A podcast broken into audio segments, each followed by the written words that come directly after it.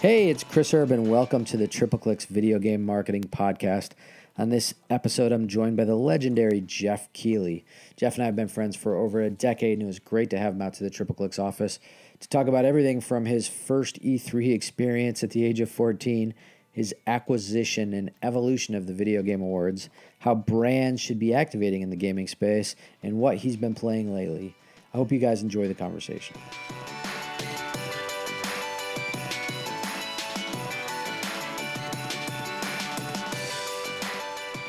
Jeff Keighley in the house. Thanks for uh, coming out to the to the uh, Calabasas area and uh, joining us for the podcast for the first time. I'm honored to be here, Erb. You were uh, we talked about when I started this. We were uh, you were kind of helping me kind of Yeah. uh, direction on what I should be doing and building out. So it's good to have you. Oh, for sure, man. I'm I'm super proud of what you built, and uh, look, you helped us build a lot of stuff back when I was at uh, Viacom. Like we were, doing, you know, when you were doing Madden Bowl at the Rose Bowl and stuff like that. I And we actually were- saw the Madden 08 launch on your Wikipedia page. I felt like I made it when I uh, Hey, I had a call out on the Wikipedia. No, that's why. Like we were doing them. I mean, that was crazy. It was a decade ago, but yes, uh, super proud of all the stuff you've built, and this is an impressive office. Thank you. No, we're we're trying. Most people come in here and say that just so they can get free stuff. You probably have more free stuff than I get, so, so it's a, a compliment when you're not getting a free. As long as I don't take any Doritos, I'm all good. There you go. Yeah, we'll talk about Doritos. Uh, so I just want to go through and talk. We've been friends forever, and the funny thing is, is, you're friends with everybody in the industry, which is great. I mean, you're so connected with everybody. Uh, I'm sure you hear the Ryan Seacrest of gaming from a lot of people that I always talk through, which is very respectful.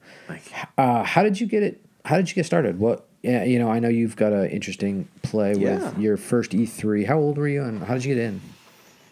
I went to I went, I've been to every E3 in history, uh, and I I mean I started as a kid growing up in Canada. In I mean I would play games with my brother. We had a console and also an IBM computer, and we'd play a lot of adventure games and things like that. And then I one day I wrote a letter to one of the game companies like Sierra Online and said, "I love your games. How do you make them?" And this was back when you would like you know, the only way to communicate was like via a letter. So I put on international postage, sent from Toronto, Ontario to Oakhurst, California. And I never thought I'd hear anything back. And then like a couple weeks later, they like sent me a letter back saying, "Oh, thanks so much for your note, Jeff. Uh, we'd love to have you help us beta test our games. Here's like a new version to play." So I started doing that when I was like in high school, and that led me to kind of like really appreciate what it took to make a video game.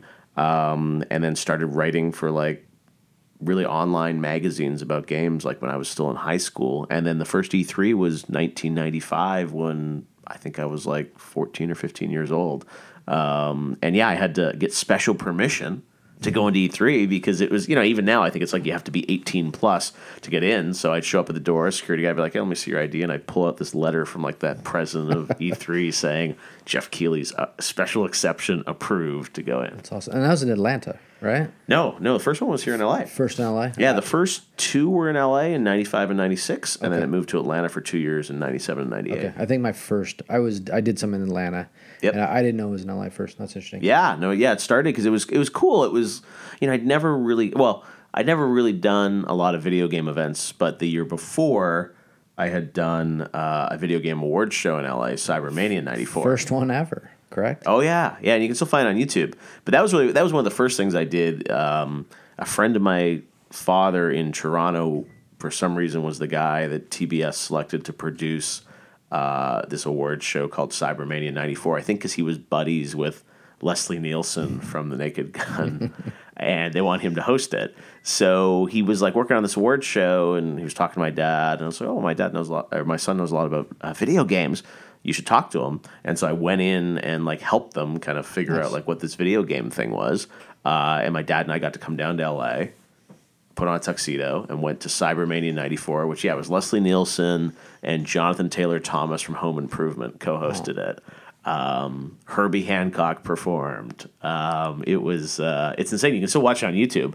But yeah, that was the first video game award show, and I wrote a lot of the narration that William Shatner read when they ran the nomination packages because they had all this this game footage and no one's like we don't understand what this is so you have william shatner like narrating like what doom is or what Myst is or seventh guest um, but it was it was actually it was a big moment for me because i got to come to la and like you know you're a 14 year old kid you're going with your dad to this thing and it's like it's like a big award show and like You're working it. Your dad's there to chaperone, but you're doing the work. Yeah, yeah, and and he was like, you know, he's in the entertainment world, and he was like super impressed about the scale of the production, and like made me proud to be like in games, right? And it was like cool, like Doom's winning an award, um, and in many ways, like you know, fast forward 25 years and it's like the game awards and all that stuff is i think in many ways like remembering those mol- that moment and how you know it was it was a silly awards show but it made me realize that hey games deserve to be um, you know on a big stage and i've, I've kind of carried that forward ever since Is he? Is your dad's friend still around? yeah yeah peter heyman is his name yeah We let's have him at the Game Awards this year and do a No, I've talked to him. Cybermania. Oh yeah, no, it was uh, yeah. I've talked to him because it was yeah. It, I mean, he was he was a filmmaker in Toronto and did this. I mean, there was never a Cybermania '95, right? Um, 2019, if I can do the math right, that's the 25th anniversary of Cybermania. Yes, exactly. Here you go. Big. On a segment, No, and it, I mean the funny is you can watch it on YouTube, and it's like funny because it's uh, like some of the awards. It's like Hilary Swank and Matthew Perry presenting awards before they were really, you know, Yeah. Hilary Swank and Matthew Perry. Um, obviously that was a seed that meant a lot to you as what you've and we'll get into the Game Awards, but what you've what has grown out of that and what you've built it to. Yeah, no, for sure. Because it was like, you know, you got to understand when you're a gamer, especially as a young kid, it's like you kind of play, you know, in your bedroom or at home. And it's like you don't, you know, there wasn't esports, there wasn't all these things, big events to go to to connect you to people. So yeah, you go to this thing, you're like, wow, games are really cool. I got to meet all these developers, see them recognized in a cool way. Um, and yeah, it felt like games were part of entertainment. And, you know, they had like, they had music performances. They had celebrities there. It was kind of like it was a it was Wasn't cool. run the jewels. I mean, it was Hancock.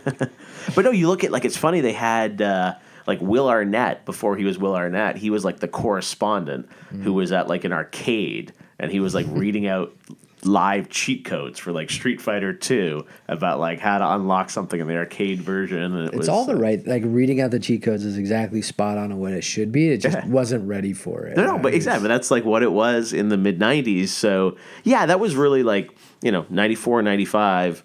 I was, you know, very much like the kid in Almost Famous, Cameron Crowe, who was like, you know, going to these events as a kid and it had such a huge impression on me. And like these guys became my friends. And now, you know, a lot of people are like, well, how do you know everyone in the industry? It's like, well, because I've literally lived it for 25 years. And you know, it's like a lot of people you work with today are people that you worked with 20 years ago. Mm-hmm. And games is very much an industry that it's such a cool industry that I think once you get into it, you never want to leave it. So it's like all the people I work with today, like the Fortnite guys, are the same guys that I met when I was a teenager. And actually, the co founder of Epic lived like 10 minutes away from me in Toronto. Mm-hmm. And like we used to hang out when I was like 13 years old and he was 18.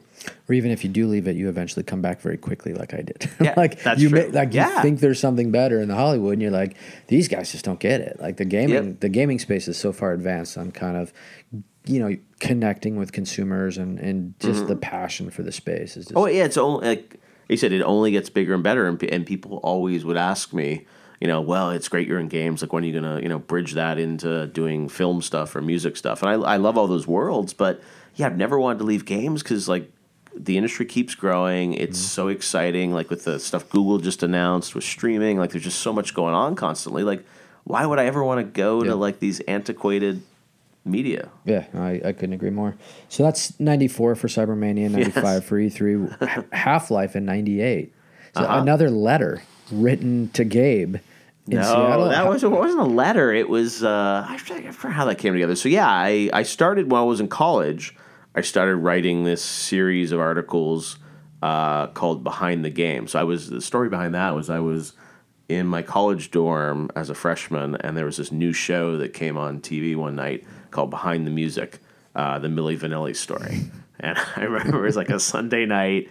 I didn't really want to hang out with anyone, so I was like, turned on my TV and I watched this like story of you know what happened with Milli Vanilli, um, with the, you know remember the behind the music guy with his narration and all that, and, like the real story. So I started saying like, well, there's not that doesn't exist for video games. Wouldn't it be cool to kind of write these like behind the scenes stories? So the first game I actually did was Unreal, and I was a freshman in college, and I wrote the story of like the making of Unreal and kind of what went into it. And then after that, I was looking for the next game to cover, and I got really excited about this game Half Life. That was the first game from this company, Valve. Um, so I reached out to the publisher and said, "Hey, you know, I saw, they do a I saw your video. You were you were getting the early builds. Does Yeah. that come out of it? Like you had tell, told the story earlier, getting the early builds. So Yep. you got excited about that, about the builds. That Yeah, I still out. have like at my place here in LA. I have like five or six like different versions of Half Life that they would send me like throughout development. And people, yeah, whenever I tweet about people, I was like, how do we get a hold of that? And upload to the internet or something. But yeah, so I had all this stuff, and I and I held on to it because yeah, I was writing this story, so I got to hang out with like Gabe Newell and Mike Harrington, his co-founder, right when they were starting. You know, Valve, which is crazy. And again, it's like I saw those guys this week. It's like all the same guys are still there. Yeah. Uh, Mike retired, but yeah, Gabe and all those guys. So that was like through college. I was writing all these kind of behind the scenes stories um, about games, and it was it was an interesting lifestyle because I was you know going to school and focusing on that, but like my summers and weekends, like I I've never had a regular job in my life. Like I've just done video game stuff because I've never had to like you know go work at a you know consulting company. Sure. Because it's just all games. That's a blessing. Yeah, I- yeah. I mean, it's yeah, look. There's probably good and bad things about it, but um, yeah, I've just never had to because it's That like entrepreneurial hustle, though. I mean, like if if you, you've got a passion and you know what you want to do, and you're you're already doing it at that age, even when you're in school and you're doing the journalistic thing, like you just you have to figure out how to springboard that, and clearly you figured it out, and obviously from the success your your, your folks had and and those kind of things, just kind of you have that path, and and and you know what you what industry you want to be in. Yeah, exactly. I, I think I've you know, I found my passion point, which was video games, and yeah, like I, I really feel like I've sort of never really worked a day in my life because I love what I do and I work extremely hard. But it's like, you know, it's all been what I love about it. All my career stuff, it feels like it's just naturally kind of built off each other, right? And like even getting into TV stuff, like that was never the goal. But it just kind of naturally happened, um, and I was lucky. And then getting into internet stuff, it just, yeah, it's all just kind of continued to evolve. But it it, it all feels like it's, it's built off of each other, and it's all the same people that I'm mm. dealing with, which is like like someone like you, like you know, it's like people I've known for decades, and we've all kind of built this together. And I'm you know so honored to like something like the Game Awards. I'm so honored to be able to do that, and people respect me and hope that I'm going to do it well. And so far, I think we've done okay. Yeah, oh, I mean it's amazing. You brought up TV. Yeah. Talk about. I think when we started working together, it was you were running Viacom's gaming stuff. I think you've got GG, GTTV. Yep. And G4. How how did you how did you get into the Viacom space and what what was that TV experience was like? interesting. Yeah, because I so I was you know mostly a journalist uh, through college, writing for gaming magazines, and then I got hit up right like the week I was graduating. I started getting hit up by like Time Magazine, Fortune, Entertainment Weekly, and they started asking me to write about games, which was super cool. So that kind of happened for a couple years, and then after that, there was a guy in Canada named Victor Lucas, still up there, um, that ran the show called Electric Playground, which was like this video game television show, which is like really was the first video game show. I actually remember like corresponding with him via letters like in the mid 90s when he was just starting that show. And one day he asked me, he said, Hey, would you want to come on camera to kind of like, you know, host some segments for us? And I'd never really done anything on camera in my life. You were like, sure, I don't know what that means, but I'm in. Like, Yeah, I'm like, well, I'm here. Sounds kind of cool. Let me do this. So Victor, really, I give cr- credit to him for sort of recognizing, hey, Jeff could potentially be good on camera. Um, so I, did- I worked. I would always go into these press events that I would do on camera stuff for Electric Playground. Um, so that was really where I started with the video stuff. And then after that, I was in LA because I came down to LA for college. So it, naturally, I got I really got hooked up first with G4 when they were launching that network and started working with them. And then after a year or two, Spike TV came to me and said, "Hey, we've seen your stuff on G4. We'd love to have you work with us." So I think that's when sort of some of the Ryan Seacrest comparisons started because I was working on G4 and on Spike. Um, just like when Seacrest is here at the Oscars, was like doing the E pre-show and then he goes to the ABC show. That's sort of what I was doing. Like at E3, I do like a day of G4 and then I go film my Spike show, and they would sort of share me until Spike kind of eventually uh, asked me to become exclusive with them. And then yeah, I spent a good ten years. Um, at Viacom working. I have GTTV, my weekly show, what was originally called Gamehead. Um, so I did that um, as a weekly, you know, kind of entertainment tonight for games, um, which was cool. And then I got involved with the Video Game Awards, although a lot of people say I created the VGAs, which is not at all the case.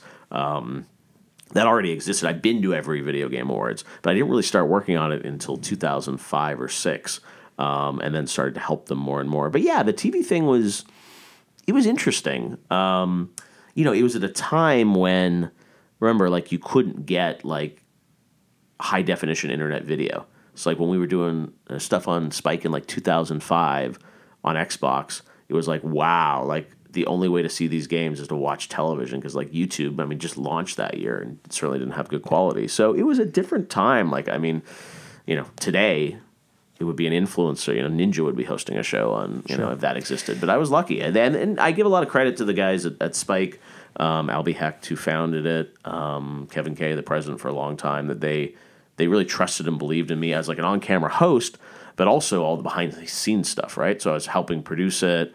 I was helping, you know, direct it, and it was like doing deals, like when we were doing, you know, we were doing launch specials, so we were doing Madden special, which were huge at the time. I I took over Madden in 2005. We did a making of show for Spike. I can't remember who the host was. It was a guy from an LA radio station out here. Oh, Stryker. Stryker. Yeah.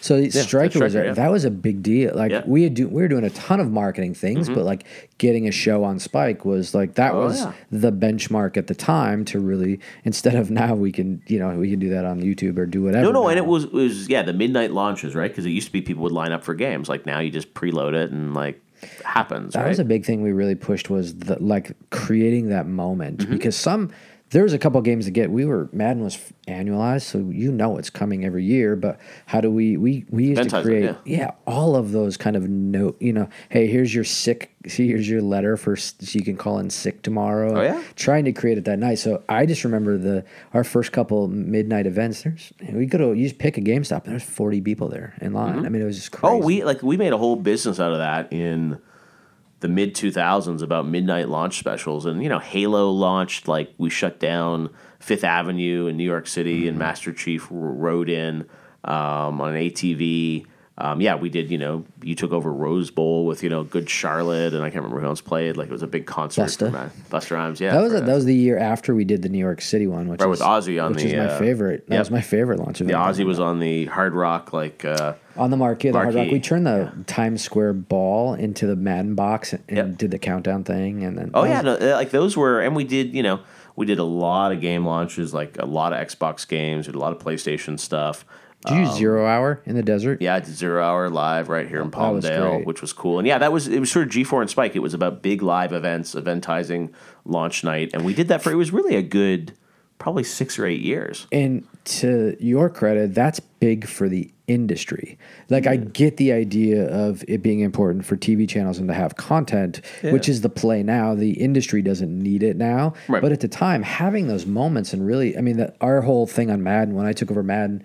It was a radio remote at the Blockbuster and Yeah. thirty million dollars on TV, and we were trying to, hey, like actually, we want a theat- we want to make this a theatrical moment, and mm-hmm. you guys were doing that with all the franchises, which was I thought was so great. So I think Yep. you guys were doing it for what was right for the channels, but also it really kind of elevated the industry in those moments. Yeah, thank you. No, I agree. And it was, you know, it was us and the game publishers and everyone saying, let's like make games big. And again, it, it really that all sort of transitioned once live streaming came online, and also just now like midnight launches are just not the same because you said it used to be people lining up. It's you know I guess hardware launches are a little bit like that, but the last the last big specials we did were really. Um, you know, like the, the Xbox One launch and the PS4 launch, we both did on Viacom, like in 2013. Those will eventually Um, happen again one day. Yeah, right. When they're new, con- well, be interesting though. But now it'll be you know a live stream on YouTube, right? That's the thing that. And, Where do you play? Yeah, where do you place the coverage? Because I think you do a great job with the Game Awards. Is whatever you want to watch it on. I used to joke you can play Madden on whatever you can plug into the wall. like uh, no, but that's literally. that's the. It's just it's moved beyond that, and I think you know I've always. I've always said that like all this esports stuff and all this talk about being on traditional television, it's like I got all the traditional TV stuff like out of my system a long time ago, and I have like zero interest in ever being on traditional cable TV again and doing anything in that space. Um, and we've had lots of offers to you know do shows and put game awards on TV, and I'm just like it's uh, You'll be back on TV as soon as the audience is back on TV. Like I think you go where the audience is. Yes, but I, I also say like we're on TV because we're on your 65 inch television via the Twitch app on your Xbox or PlayStation. So it's like you know people will always say like, oh, the Game Awards it's not on TV anymore. How's that going to work? I'm like, dude, it's on TV. It's just like through your Chromecast or through your Apple TV or through your console, and it's actually better that way. Like our show is live 4K. Uh, on those systems, and it's like you can't actually get that through traditional cable. And the stuff you create is, you know, I well, let's jump into E3, but I think even Yeah. what you do with YouTube and the live at E3 stuff, where you're covering the press conferences, like that's we we have to watch that stuff. I mean, I think you jump in, and I know my guys and my Jorge in Florida is yeah. watching the eight hour broadcast yeah, we'll minute by minute. Year. Yeah, I mean, I think that stuff is great. Talk about how the E the E three with YouTube stuff came together, and, and your yeah. role of. I love what you guys are doing. I've been going to Comic Con forever. Yeah. Having worked at Legendary and doing Hall H and all that stuff, yep, I love what we're you're, what you're building with Coliseum. Talk about that for a minute. Yeah, E3 is super important to me because um, it's really been you know a big part of my life every June. Right, it's that big moment, um, or it used to be in May, but now it's June. Um, and yeah, the the live coverage of E3 is something we started at G4. Um, and I remember in the early meetings at G4, it's like, no, this is like the Super Bowl for video games and we should cover it like the Super Bowl. And we had a lot, you know, it's like the it, it is kind of foreign to some people that don't get the industry. It's like, wait, you're putting a press a corporate press conference, you know, online and like people really want to watch it. Like you know, and you know a lot of brands like you know Microsoft if, gets twenty million views. That's what I mean, but it's, it's, unique in gaming, right? And it's like even compared to other entertainment forums, right? You don't see Warner Brothers Pictures doing a big press conference. CinemaCon right? like, is not going to be on YouTube with that. No, I, I, would argue it like it probably will get some viewerships, but the or viewership, no, but the nobody uh, outside the industry, right? Like, no, and but gaming, it's like people, you know, this audience actually loves to be marketed to, right? Mm-hmm. Um, and that's so that's what we were sort of saying in the G4 time. It's like no this is content, right? And we would always have that debate on the television side because we'd have certain executives saying like, "Wait, this is a commercial for Xbox." Right? Like, shouldn't we be charging them through the roof to put this on television?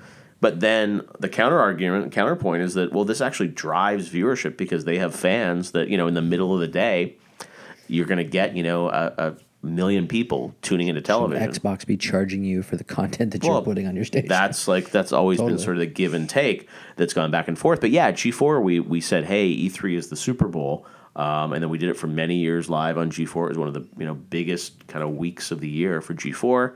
And then at Spike we started doing it when I went over to Spike. Um, and then when I left Spike and they sort of said, hey, you know, this audience clearly is moving online that's where I went. I partnered with YouTube, and we built basically what you know what I want, basically what we did at Spike, but doing it for the online global audience at YouTube. And again, it's you know it's cool because now we can be way more flexible with the length of what we do, and just yeah, do, doing a full blown day. So it's a marathon. And the sets it, are beautiful. You guys do a great build out at the JW. Yep, where we'll you guys come in, and you've got the cranes, and you've got all that space. And I, yep. I think it having been on it and kind of sat with you and talked through that stuff, and then watching it, it's it's it's impressive, but I think it's needed for the space because I think it's not just the press conference; it's the breakdown of the press conference. Yeah, well, you'll call people event. out on it. Yeah, 100%. yeah, no, people want, and that's what people want. You know, it's like everyone tells me, it's like, oh, I, you know, when your show's on, it's like I put it on, you know, on my desktop, and it's there all day, right? Mm-hmm. And that's kind of, you know, Super Bowl that's what you do, right? It's like mm-hmm. there's six hours of programming before the game or the Oscars. There's all these pre-shows, and we sort of yeah really wrap it into a full day with some context around it. So yeah, I'm really proud to do that, and we'll do that again this year. And it's important for us in the industry too because we're all at E3 and we're all working. And I know I come back, come back and I'll watch, watch it, right? two weeks later. I'll watch your shows religiously, and there's a whole bunch of like, oh shit, I didn't know. Yeah. Like so that's it's so I much content, and the thing is, it's you know one of YouTube's biggest live streams of the year. Like it's you know millions and millions of people watching it. Um, so yeah, that's been fun to build that. So I do that, and then yeah, a couple years ago added the Coliseum because uh, you know E3 was traditionally an industry show, but now transitions uh, has transitioned into more of a consumer show. So I was like, well, you know, I think there's an opportunity here to build, as you said, sort of a similar to a Hall H concept of Comic Con, where the game creators can come and meet with their fans, and you know, we really try and bring pop culture into it as well. Yeah. So we have a lot of big names from entertainment, like the creators of Westworld. Jonathan Nolan and Lisa Joy came last year and talked about how games inspired Westworld. Darren Aronofsky was, you know, there talking about That's games great. that he loves. So I really I try Jordan and with Godzilla and coming in with Kojima yep. and talking about the you know exactly Jordan Roberts has done stuff with Kojima. Um, we have a lot of you know Jack Black did this amazing. He's come every year and done kind of an amazing panel or something. So I really try and use my relationships to program it not just as like here's every game slotted back to back, but kind of make it more of a curated experience. Um, so yeah, we'll do that again, and it's it's been really fun and. Um, yeah, I want you know I want to do more of that moving forward, and that's really I think part of my role now in the industry is how do I, you know, connect all the worlds of entertainment into gaming in a meaningful way. Yeah, and I think the things that we love the most is your your your interactions with because of your relationships all of the kind of leaders of the space. You know, you think of Reggie and Phil and all and all the interactions you have with that. My favorite one always being your question about agent to Jack Tretton. um, tell me about tell me about the uh, the the uh, the creation of that uh, question and how long you uh, how long you've brought that up with Jack. Yeah, it's, I mean, it was fun that uh, you know every year at E3 I'd get to do these interviews with a lot of the executives, right? So there's yeah, there's the famous Jack Tretton uh, agent thing. There's the famous Don Mattrick, uh, you know, Xbox One, you know, nuclear submarine quote um, that uh, if you haven't seen it, find online. But yeah, I would do these interviews with executives, and I, part of my you know the fun of that was I would always kind of I'd, I'd, be a little harsh on folks um, in the interviews and sort of you know got a reputation to this day. I think Microsoft is still kind of scared of me at E3 to some degree because it's like you know the Don Mattrick interview still is like somewhere you know back there back of their mind. Um, but it was you know I think I really wanted to kind of push people um, on a lot of those topics. And yeah, the Jack Tretton agent thing was another thing where every, you know, I think it was like 2007 they announced they had this new game from Rockstar coming called Agent, and then every year at E3 I just ask them, it's like, so what's the update? What's the update? Um, I, if I remember correctly, I think that was the the coverage of when. Uh, when Grand Theft Auto went to the Microsoft for the you know yes I think that was the response to that like yep. I remember Nathan Stewart was working at Rockstar at the time and I remember he was in the concept yeah. room of shit we need to pitch something like right because Microsoft had paid a bunch of money for the uh, the GTA 4 uh, DLCs, which ended up being uh, Ballad of Gay Tony and Lost and Damned. Super smart move by them. Yeah, great. Yeah, it was yeah Peter Moore era. They went in big with that, and then yeah, Sony was trying tattoo. to counter or something. The Peter. Moore tattoo announcement. Yep. Yeah. Well, yeah, the yeah Halo announcement. Yeah, that was. Uh, yeah, he did the Grand Theft Auto tattoo, I believe, as well. He had two, right? He had like the Halo one, yeah, and then he had a GTA exactly. one or something.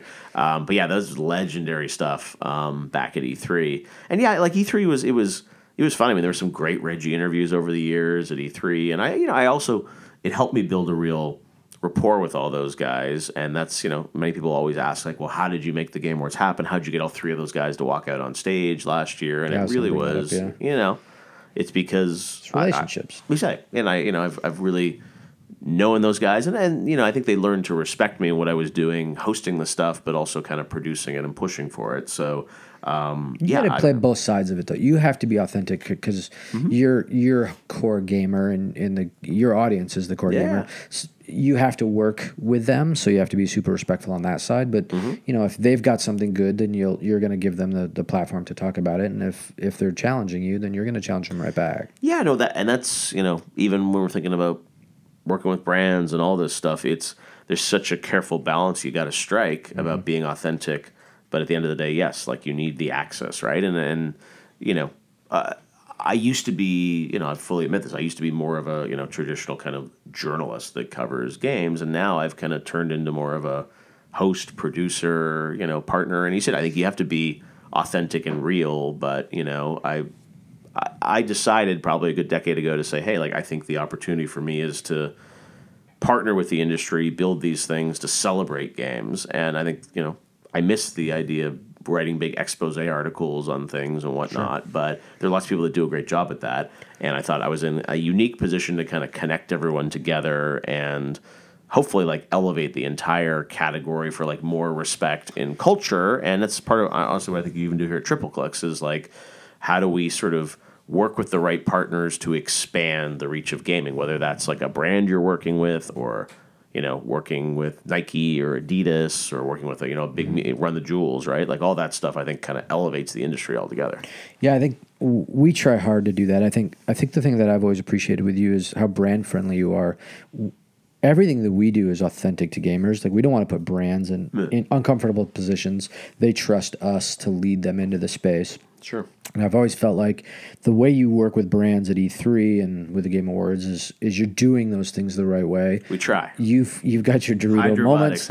You've you've got your you've got your Pope moments, of course, which yeah. is more consumer reactionary. But like as brands will hopefully listen to the podcast and the clients that I have, I think you know, finding ways to organically bring yourselves into E3, and you know, you can only get into the Coliseum if you're wearing these shoes, or you you have this cell phone, or you're collaborating, or you yeah. fast pass fast passes and booths because you you have a coke in your hand. Like I think just the way that we can use brands to give consumers better experience Yeah. has always been important to me. And I know that you you've been passionate about delivering that for brands too.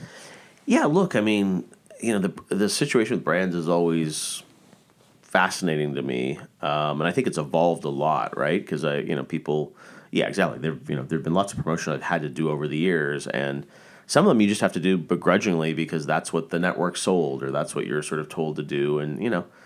The brand doesn't really know any better either, and I think what you've That's the helped them key. do, and like we've helped them do, is like, hey, just listen to us, like you know, trust us, like we're gonna show you the right angle approach into this category. Um, and yeah, there have been lots of, you know, where it's like Geico wants the caveman to be sitting in the audience at the Game Awards. And I'm like, guys, like, what is that? Or, you know, Schick Hydrobot, same thing. It's like that was, you know, a case where like the first year, it's like none of us sat around saying like, hey, this is the best idea in the world. But it's like, this is what, you know, the agency or the, you know, the, they just Yeah. don't know the space. Totally. And I think it's just an educational process um, with brands to sort of figure that out. Um, and look, I'm glad, you know, I, I always had a view that I wanted brands to be more involved in the industry to sort of help it grow, right? Mm-hmm. And I think some purists would say, like, no, we don't want these guys anywhere near games. It's like, you know, games are pure and like we don't want to have a bunch of, you know, we don't want Mountain Dew anywhere near games. And it's like, my view is like it's great that more companies want to be involved with games. Like you know, instead of doing deals with movies, they should be doing deals with games and gaming content. But it's like a it's a learning process, right? And you got to be patient. And that's the thing that I always say about Game Awards. People are like, "Well, how did you build it?" And I'm like, what you don't realize is I had to be patient. You know, from working on Cybermania through all the Spike shows and G-Phoria. It's like I was sitting there patiently listening and learning and Yeah. you know seeing the mistakes as they were happening and pulling my hair out that they were not listening to me about the show I wanted to do. But you just got to sort of bite your tongue and just like learn and realize eventually, if you're patient enough, you'll get the opportunity to, you know, author the show you want to author. It's sort of the same thing with brands. It's like there were a lot of, you know, mistakes along the way that brands made and that, you know, we made or I made publicly on behalf of brands because they didn't know any better, but hopefully they learned. And the best thing that happened with like Schick Hydro is we did the Hydrobot one year, which everyone made fun of. And then the next year they came back and did this whole program with best debut indie game and they, you know, funded indie developers to give away their codes to gamers and got this awesome response. And I always show that as like a case study of like, hey, here's a brand that like got attacked one year and they didn't say, "Oh, we're out of the space. We're never doing this again." They actually said like, "Oh, well, let's listen to you this year. What should we build together?" And they got a great response. So I just think that's like I view it much more longer term of like there are going to be mistakes along the way. When we make mistakes, they're obviously extremely public and they hit the cringe reels and whatnot. But we wouldn't be where we are today at the Game Awards without those brands supporting us because honestly, especially when I was starting my own stuff, we need brands as partners and i see it as vital to the success of my shows longer term that we have brand partners that allow us to create content that's not just you know funded by the publishers because in many ways that allows us to be more way more Credible. Yeah, Yeah. totally. And then you don't have to, you don't have to eat that up. And I think what you left, I think the Game Awards. So you left Spike 2013.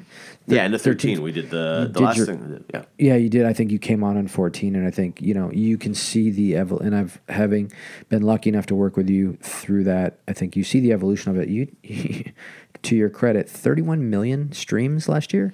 yeah The Oscars, uh, I believe that Oscars had 29 million. I think the Grammys had 19 million. yeah i mean that's not totally a, an apples to apples comparison Well, I mean, I think in apples to apples is uh, concurrent digital views. The Super Bowl had 3.2 million, and you had 4 million. that's correct Uh, These views are, I mean, it's whether you're watching them live like the Grammys or you're watching them within 24 hours, the numbers are crazy of what you've kind yeah, of no, no. The concurrent out. number was really big for us. I mean, even like on Twitch, we were, you know, I think the the the biggest live moment of the year on Twitch was, you know, the Game Awards. It wasn't an esports event, right? And that's sort of uh, counterintuitive sometimes when people think about that. And there was a Counter Strike Go tournament that was around the same size of us, the E League Major in Boston. But you know, the Game Awards was you know right at the top of the list in terms of the number of people watching and co-streaming the show. I'd like to see the countries of the viewers of both of those as well as the Yeah. comparatives, right? That's I think Yeah, yeah. I always have to fight through the esports stuff because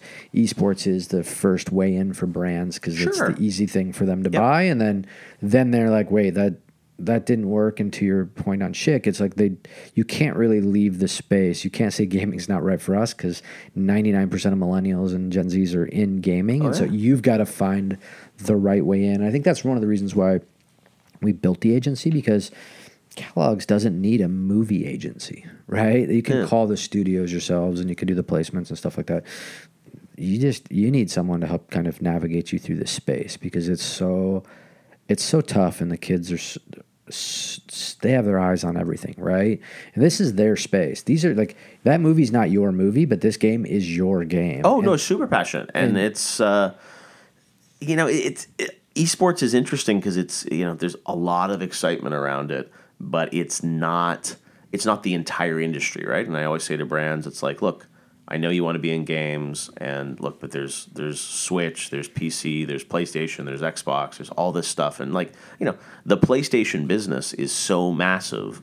And like esports is a piece of it, but it's not really what drives that platform. I get pitched all the time that esports is going to be about a two billion dollar business next year, and I'm like, cool. Call of Duty is going to be about two billion dollar business next Yeah. year. I like this one game. Yeah, exactly. no, that's mean- a great, great analogy and great point. And I think you know the esports stuff. I, you know, it's great that it's always on, but you know when you see brands doing team sponsorships, it's because they do that in the traditional sporting world, right? So it's like it's very easy for them to understand it. Esports are perfect for the gamers and consumers and the industry. It's Yeah. just not ready for brands yet. I, I always, we always contend, don't market to gamers, build relationships with them, and then you can use esports as a platform to mm-hmm. share your. Well, message. that's what I mean. And, and the thing that I find with a lot of brands we talk to specifically is, and you do this too, it's like you have to kind of explain to them and get them convinced about like entering gaming in the right way and then something you know i'm like hey if you end up doing something in the game awards that's great but like let's figure out how to get you in the space in general Yeah. find success and that's always going to benefit you know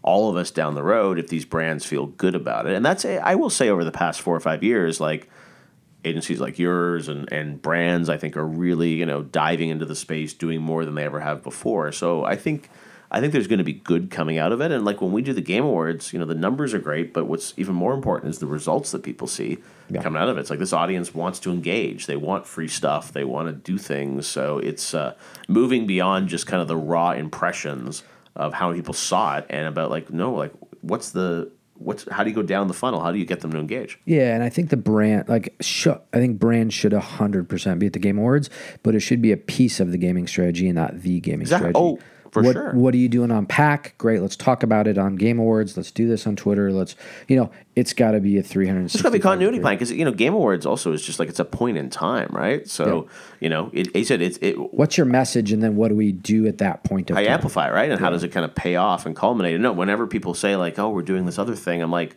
with this game, I'm like, great because it sort of connects you to this world. And you know, the worst thing for me is someone says, "Hey." We want to come do something at the Game Awards, but we have nothing planned in gaming, and it's like then I got to sort of come up with that strategy or talk a to you or other people. Sell you a commercial rather than uh, Yeah. bring you in live, right? Because you just you Yeah. don't belong live. You have to just Yep. buy media. Yep. Um, yeah. So it's it, look, it's it's evolving. I think you know with the stuff I do now, it's it's a pure play for digital. As you said, like Game Awards. You know what excites me is that I think we're building what's going to be the biggest award show in the world. Um, you know, down the road, and I think we're certainly on a trajectory to get there. Is there Um, you know, anything bigger right now than that? well, I mean, the thing is, like with the Oscars, we're a global number. The numbers you're quoting are their U.S. domestic, you know, TV viewership. So if you add in, you know, it, it's it's just, it's just not it's apples to oranges really when you look at it. So you know, what I would say more is that from a tra- you know trajectory perspective, the Oscars continues to go down. It went up a little bit this year um, in terms of its viewership, but over the years it's going down, and we are you know at least the past couple of years like doubled and tripled our viewership, right? So we went from like 1.9 million views in 2014 to you know 31 plus in um, you know 2018. So it's really more directionally. I think we're moving in the in the right spot. But I you know, and I think, but I do really feel like games in my lifetime. I think we can get to the point where this is you know biggest awards show out there for entertainment, and it should be because the gaming industry is bigger than 100%. these other mediums, and that's that will be ultimately I think when I when I will feel really good about where things are at. Um, is when we can you know get to that point, and I think it's within striking distance. Yeah, and I love the Oscars, and most of us love the Oscars. We grew up watching it. The Oscars aren't the same audience that go to movies on a daily basis, right? You don't have Marvel things there. Your show has the games that we love, and, and that's that's what I always find interesting is is the type of audience that are. No, it's, it's a great point. And like you're right. Last year when the Oscars were talking about you know adding the popular Oscar category, um, like which they didn't do, but like you said, it was to address Black Panther and all these other films that weren't getting attention. And yeah, our show, it's like Red Dead, God of War, like all the big games end up getting nominated. and you still take care of the indies, and you do Oh, yeah. you respect like, and I, I, that's what I love about the show is is the coverage of from top to bottom, whether it's the small indies to the to the big franchises. esports. I mean, we try and include it all in there, and we also, you know, pivot forward and we look at games coming in the future, right? And that kind of like forward-looking news is really what drives a lot of our viewership. And I still can't understand why, like the Oscars, you know, why wouldn't they show you a new trailer for the Avengers or like you know a first look at Avatar two in the. Oscars? So drive it, and I just think it's you know.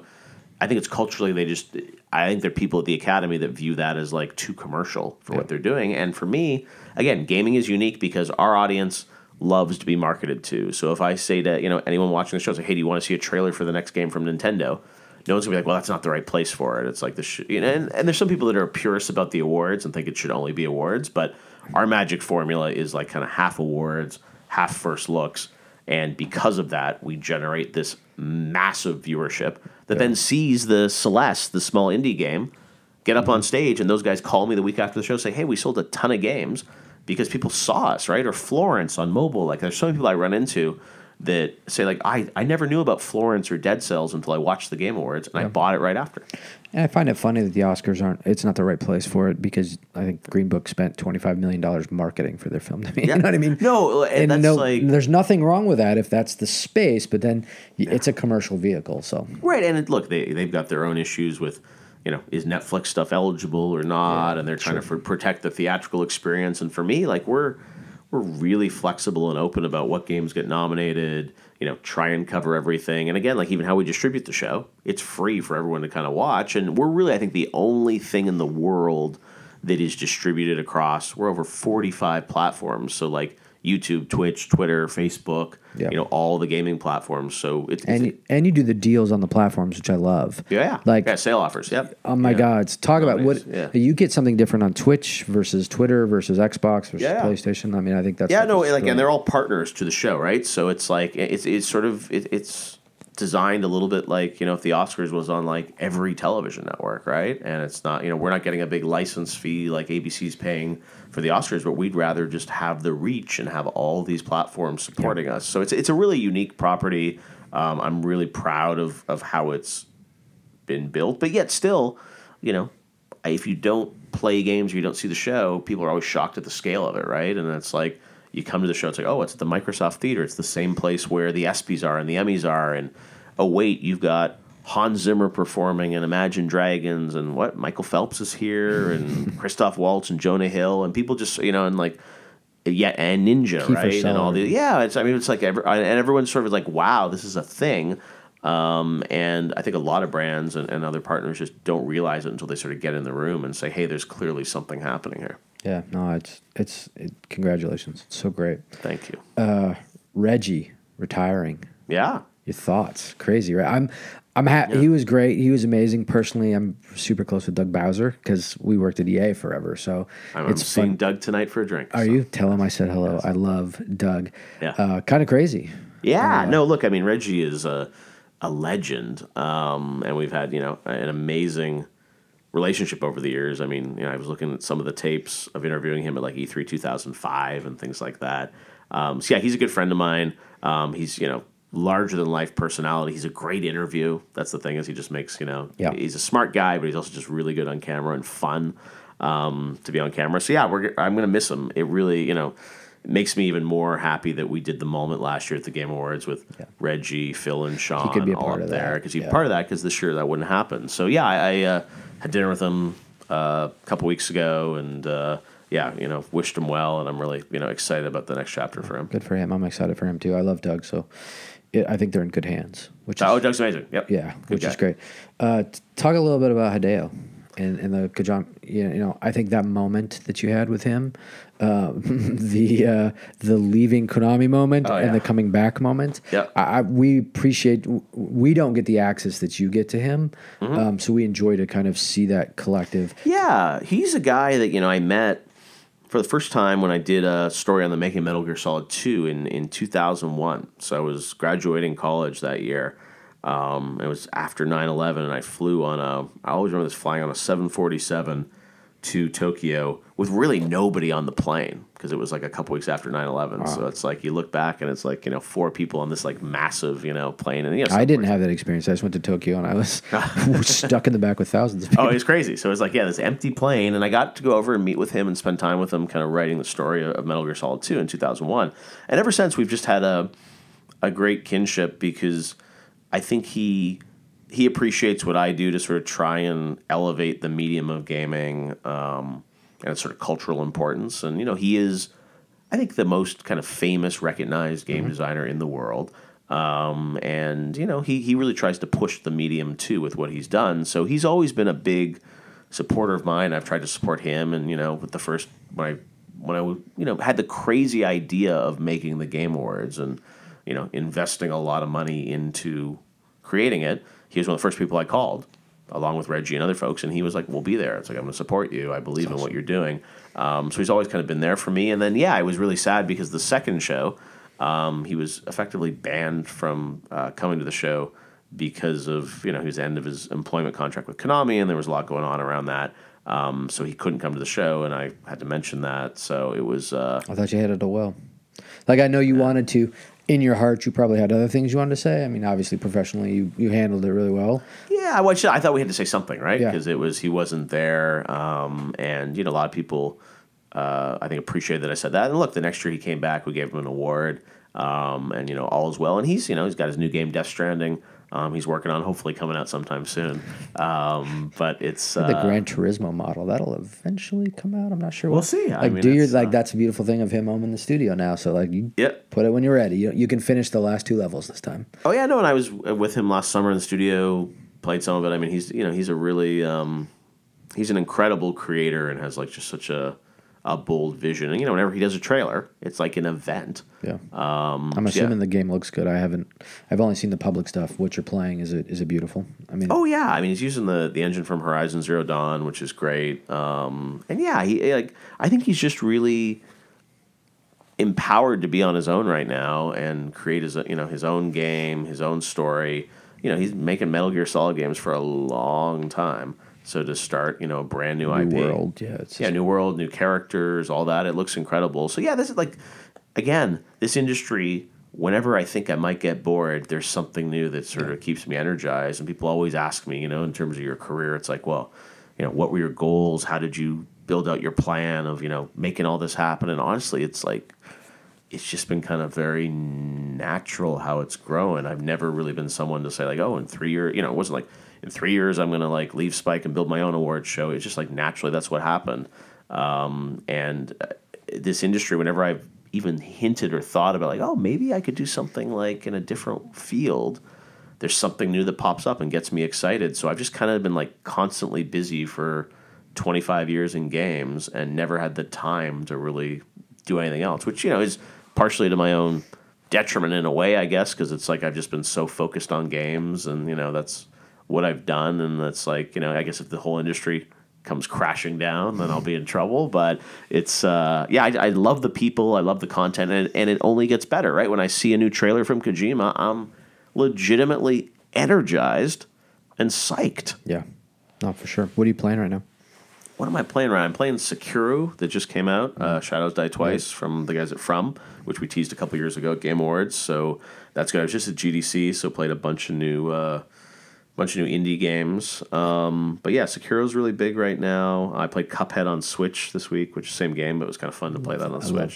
Cuphead's great. So yeah, I saw Jared uh, uh, at the uh, Nintendo event, so that was fun. Those And yeah, good. They're such good people. The Cuphead team. Like, we did the launch yeah. for them. And that was Oh yeah, they're the great, and they got the DLC coming out with uh, Miss Chalice. Uh, Very be excited playable. We've been talking uh, I think hopefully this year. I think they said.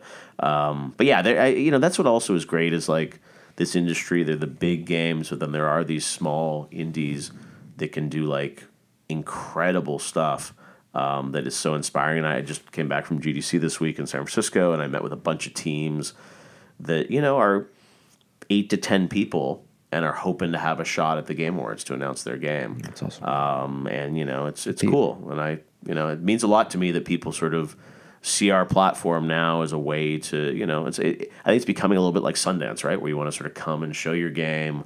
Get it recognized, even if it's not signed to a publisher, right? It's like I don't care if you're on one platform, every platform, even if you have funding, just like show me something that's going to inspire us. Um, so I think you're going to see that start to shift this year a lot with Game Awards, where there are going to be some smaller independent teams. Um, and you know, I spend most of the year traveling the world, meeting with a lot of these guys and these developers, and, and that's the other thing I think people don't really get about Game Awards is that it really is a year-round process now because I'm so involved in all the content and people always ask, well, you know, why is it so good? It's like, well, because we really like spend the a lot year. of time. Yeah. Well, that's what I mean. I think you know, it's just like we spend all year curating and building this show. Um, and you know, a lot of people are like, well, you do Game Awards in December. What do you do the rest of the year? And it really is like it's a year long process to build that show and you know get the sponsors, work with talent, work with you know the game developers, and, and kind of bring that to life. Which I'm I'm honored and happy to do, and that's why you know the rest of my life that's what I will do is kind of continue building that show. Um, and it's it's something I'm really passionate about, and it's not like hey we're waiting you know. Everyone's like, well, when are you selling it or what's your exit? It's like, that's not what this is about at all. It's about, we finally have a show, I think, for our industry that properly represents the medium. And I'm happy to be the custodian of that. I hope that, you know, I'll be able to pass on eventually to other people that'll, you know, carry that forward. But, you know, the thing that gets me most excited about everything in my career is like that trophy. I hope in a hundred years people will still be giving that out as like the trophy that represents excellence in this medium. And gaming is only getting bigger. So it's like in many ways, like, you know, the the flip is going to be when you know that trophy in gaming is like you know more important than a lot of these other entertainment awards. And it's nothing against them. I just think you know where gaming is going the trajectory of how it's going to intersect into you know bandersnatch on netflix and all these other things like it's going to get really interesting. Yeah. I, it's it makes me want to go back and trade you my monkey for one of the new awards that I have. uh, yeah the vector monkey Can we yeah. we have to go back. kid I- robot design though it was i was just it was I was a, I think uh, the one that I won with it uh, coming off what I went through Yeah. in that time was actually designed by Frank Kozik too. And Frank Well, yeah. So at the time Kozik, was yes, every year they would have a different artist. So Yeah. it was a Kidrobot did the initial shell of the Yeah. uh, the Vector Monkey is what it was called, and then yeah, we had different people skin it. So yeah, Frank skinned the year that and I did. was a huge Frank. I, I'd grown up in Seattle, Pearl Jam, Yeah. Soundgarden, all that That's cool. stuff. Yeah, yeah. I got to work with him. We did a piece for uh, for Tomb Raider, which is amazing. Yep. Uh, but at the time, it was just like, uh, if I'm going to win one, I want the Frank Kozik one. yeah, yeah. No, it was look. It was it was just fun and different, right? And it's just like it was very MTV, right? And it's like you Definitely know, is like- not the Oscar, but I do think what you've built with Weta is spectacular. Yeah, it's, it's just different, right? Yeah, and I think you know, like my view is, you know, when we were doing the show at MTV and Viacom, it was just it was a different vibe, right? It was like we had, you know, Kim Kardashian, you know, introducing, you know, the world premiere of Dante's Inferno from EA or something, right? And it Seven was hundred just fifty like- views compared to the thirty-one million. So. well, but it, it's it's a different time. and it was different di- world, and different obligations. And I think back then it was about getting that talent because you know the sales team would be like, well, we need this you know talent Sure. for you know brands to understand what this is because they don't get games, but they get Kim Kardashian, right? So I, I get all the decisions that were made, and people always ask me, it's like, oh, were you so embarrassed to be involved? No, in not that? at all. I think like- it's the evolution is what Yeah. makes you proud. no, and, I, and that's you know I don't hold anything against even the people that were making those shows, and people are always like, you know, do you respect kind of like what you had to go through? And it's like I absolutely do. It's like that. It's like asking an artist if you didn't like your first album because your fifth one was better, yeah, right? Of and, course and you also you know. I was, you know, I was working for other people, and you know, and they they really like at the end of the day, Spike and Viacom invested tens of millions of dollars over the years to like support the game industry and build that show, and they they, you know, a cheesy show. They wanted the best show yeah. at the time. And they were also they were paying Sam Jackson to host it or Jack. I mean, they were really investing, so it was it was good for the industry. And I have no doubt that like what we've built with the Game Awards, um, you know, I learned a lot from all those years um, doing that there, and we're just gonna you know keep building together. Thank you. Thanks for coming out here. Thanks, for sir. Good to see you.